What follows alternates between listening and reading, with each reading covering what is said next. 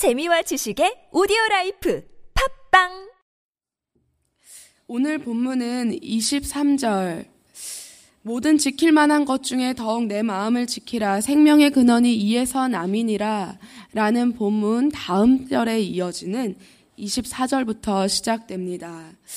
먼저 무엇 모든 지킬 것 만한 것보다 마음을 지키라 생명의 근원이 이에서 나오니라라고 말씀하시며 24절부터 27절까지는 더 구체적인 것으로 우리의 마음을 지키는 것이 어떠한 방법으로 이루어질 수 있는지에 대해 더욱 구체적으로 설명하고 있습니다.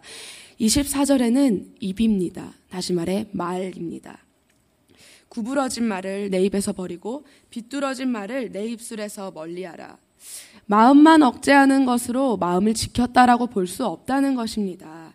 마음의 생각을 표출시키는 몸의 지체를 제어하는 것도 이 마음을 지키는 것에 포함된다라고 말씀하시는데 특별히 그 중에서도 혀를 제어하는 것이 가장 어렵다. 그런데 이 말을 지키는 것에서부터 우리의 마음을 지키는 것을 시작하라 라고 말씀하고 있습니다.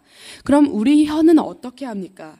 부정적인 말, 불신앙의 말들을 끊임없이 만들어냅니다. 그래서 나 자신의 영혼과 타인을 상하게 하는 일을 자주 합니다. 우리의 입술은 어떻습니까? 구원에 감격하고 내가 알지도 못했던 영적 세계와 살아계신 하나님을 알고 느끼며 이제는 하나님의 나라를 위해서 살기로 그 삶을 하나님이 계획하신 그 삶대로 회복된 삶을 살기로 결단하는 입술로 시작했을지 몰라도 그것은 순간입니다. 갑자기 변합니다. 예수님은 만났지만 내 삶은 변하지 않았기 때문에 이제는 더 이상 나는 할 수 없다. 포기하겠다라는 말을 수없이 꺼내고 표출시키는 것이 바로 이 입술입니다. 그때 잠언은 말씀합니다. 그것이 바로 구부러진 말이며 비뚤어진 말이다. 하나님이 기뻐하시지 않는다는 것을 알면서도 내 입에서 나오는 불신앙들을 하고 이 불신앙의 말들을 하고 있다면 그것을 내 입에서 버리고 멀리하라라고 명령하십니다. 우리의 입은 온전치 않습니다.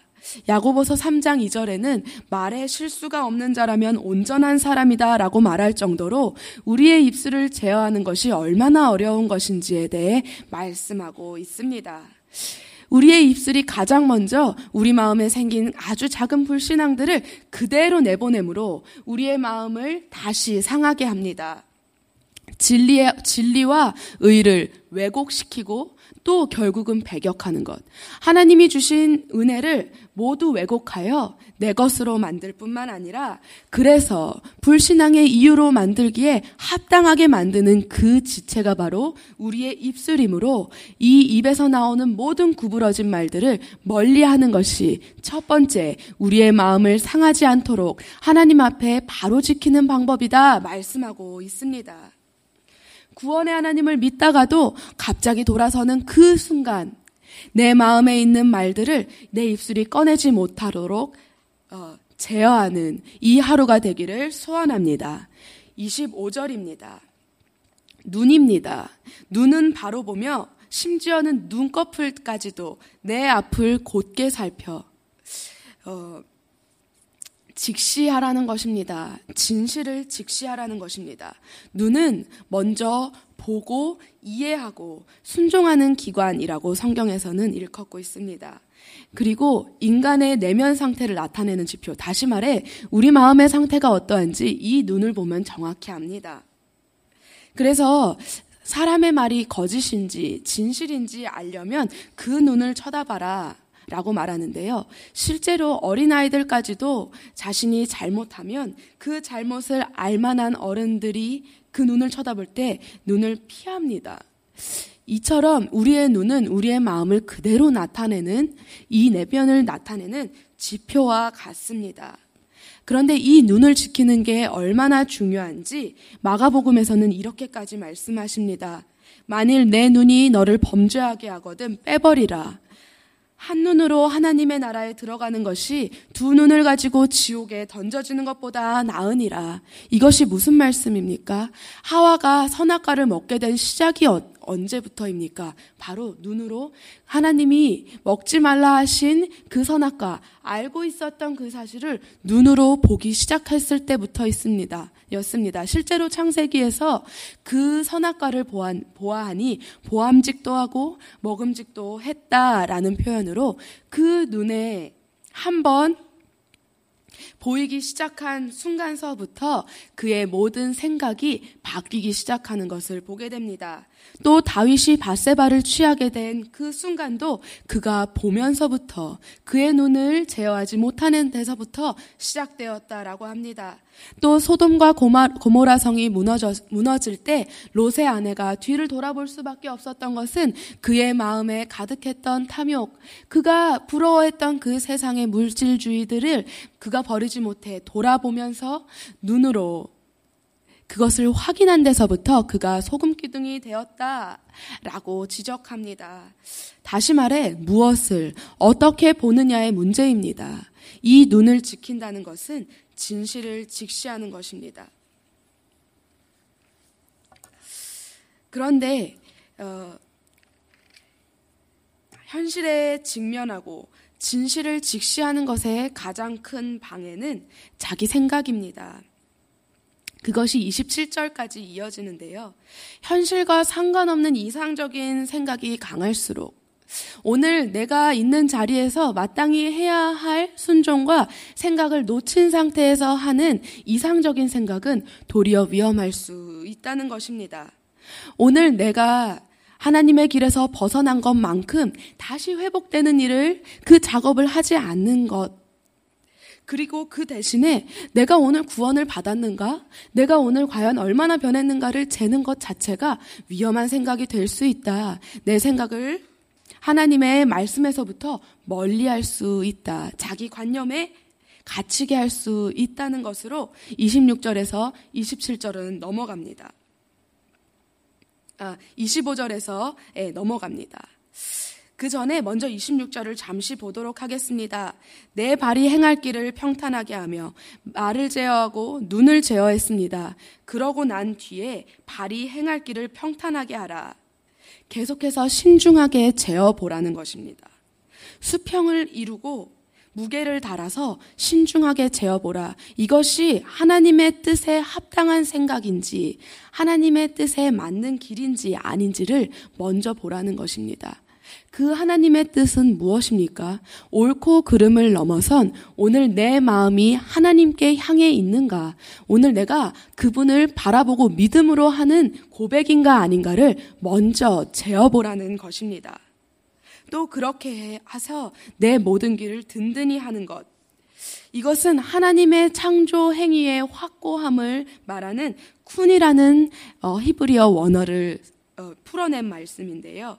다시 말해, 오늘 내가 걷는 길이 하나님 앞에서 걷는 길인가를 신중하게 재어보고 확실하게 하여서 하나님 통치 아래 있도록 하라 라는 것이 26절의 말씀입니다.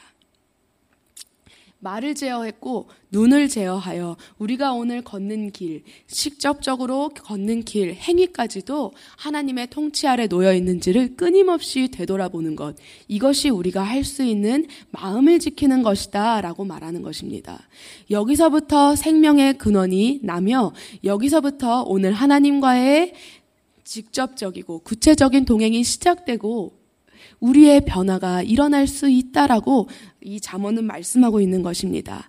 마지막으로 27절 좌로나 우로나 치우치지 말고 마땅히 생각해야 할 바가 무엇인지 라고 그것이 무엇이고 내가 오늘 어떠한 생각을 하여 하나님을 기쁘시게 하나님께 더욱 가까이 갈 수 있는지를 끊임없이 생각해야 된다는 것을 27절에서는 좌로나 우로나 치우치지 말라는 것으로 설명합니다. 그런데 이것은 치우치지 말라는 것, 좌우는 양 극단에서 벗어나 중도의 길을 택하라는 어, 말씀이라기보다는 그릇된 길로부터 철저히 분리되어 올바른 길로 철저히 집중하라 라는 것에 더욱 가까운 의미로 사용되고 있습니다.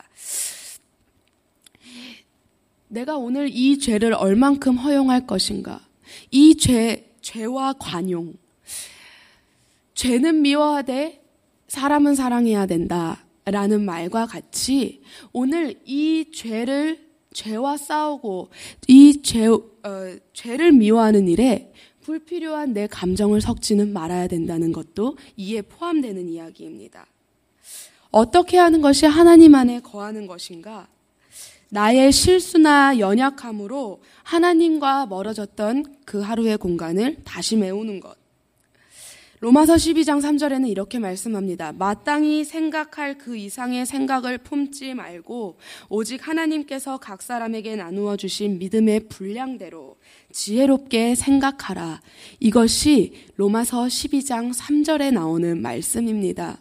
오늘 우리가 하나님께 거룩한 산 제물로 드리는 일에 나를 드리는 일에 순종으로 세상의 때에 묻지 않고 그 영향력을 받 영향력에서 벗어나 하나님의 사람으로 준비되는 일에 가장 첫 번째 해야 할 것이 생각인데 마땅히 생각할 그 이상의 생각을 품지 말라. 라고 말씀하십니다. 이것은 무엇입니까? 나의 구원이 언제 완성될 것인가? 나는 언제쯤 변화가 될 것인가? 하나님은 나를 언제쯤 쓰실 것인가? 이것은 내가 생각할 영역이 아니라고 말씀하시는 겁니다. 대신에 오직 하나님께서 각 사람에게 나누어 주신 믿음의 분량대로 오늘 내가 믿음에서 어느, 얼마만큼 벗어났, 벗어나는가? 내가 오늘 한 불신앙의 말로 나 자신과 지체를 괴롭게 한 것이 있는가? 옛사람의 기질로 나 자신과 지체를 괴롭힌 일이 내게 있는가? 그것서부터 되돌아보는 것입니다. 그리고 믿음의 분량대로 지혜롭게 생각하라. 내가 비록 이런 모습일지언정 예전 같으면 좌절해. 예전 같으면 다시 포기할 수밖에 없는 길이 그 길이 하나밖에 없었는데 오늘은 내게 하나님이 은혜를 주셨고 내가 비록 어떤 모습이라도 그 부르신 하나님이 나와 함께 하셔서 나를 바꾸고 계실 뿐만 아니라 오늘 이 말씀 안에 거하게 하신 하나님의 은혜 안에 거하는 것, 그 주님을 믿음으로 바라보는 것. 그래서 그것을 사람과의 관계에서도 나타내고 하나님과의 관계에서도 더 가까이 나아가는 것. 이것이 우리가 믿음의 분량대로 지혜롭게 생각해야 할 것이다. 라고 보아야 할 것입니다. 치우치지 않는다는 것은 밸런스를 맞추는 그 정도에 그치는 것이 아닙니다. 그릇된 길, 그것에 대해서 알지만 벗어날 수 없었다면 이제 벗어나기로 결단하고 철저히 분리되기로 내가 할 수 있는 믿음의 분량에 있는 모든 것을 하는 것. 그 첫 번째가 내 생각을 단속하고 되돌이키고 하나님 앞에 돌이켜 믿음으로 고백하는 것. 옛사람의 길에서 돌이키는 것에서부터 시작됩니다. 그리고 올바른 길, 오늘 말씀의 길에 철저히 집중하는 것. 그렇다면 오늘 하나님이 내게 원하시는 것이 무엇인가? 내 감정이 아니라 하나님이 원하시는 것, 세상이 말하는 것이 아니라 오늘 나의 사랑하는 하나님께서 사랑하는 자, 나에게 하시는 말씀이 무엇인가를 끊임없이 묵상하며 찾으며 순종의 길을 한 걸음씩 걷는 것, 그것이 좌로나 우로나 치우치지 않는 것이다. 라고 27절에서는 말씀하고 있습니다. 이것이 내 발을 악에서 떠나게 하는 방법. 이다라고 24절부터 27절까지는 우리의 신체 부위, 구체적인 내용들로 이야기하고 있습니다. 우리가 순종해야 할 것은 절대 멀리 있지 않습니다. 내 눈을 지키고 내 입술을 지키는 것에서부터 시작합니다. 그것을 지키다 보면 내 마음에 무엇이 있는지를 더욱 명확하게 볼 수 있습니다. 왜냐하면 내 나도 모르는 사이에 내 입술에서 내 말에서 내 글에서 하나님이 기뻐하시지 않는 불평, 불신앙의 말들이 튀어나오기 때문입니다. 그것을 제어하고자 할 때 오히려 우리의 마음이 제어됩니다. 좌로나 우로나 치우치지 말고 오늘 내 생각이 마땅히 하나님 앞에서 생각해야 할 생각이 무엇인가를 분명히 할 때에야 오늘 치우치지 않을 수 있습니다. 감정이나 내가 가지고 있었던 사고의 틀, 내가 생각했던 방법에서 비로소 벗어날 수 있습니다. 그런데 오늘 하나님이 말씀 우리를 돕고 계시는 것입니다. 말의 실수가 없게 할 때에야 내가 오늘 내게 생명의 근원이 이 마음에서 난다는 것을 경험하게 하리라.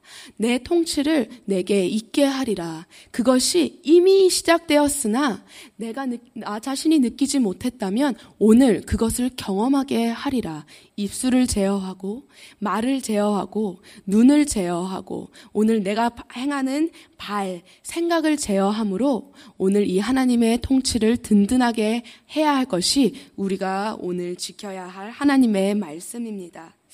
함께 기도하시겠습니다. 주님, 지켜 주시옵소서. 오늘 주님의 도우심을 구합니다.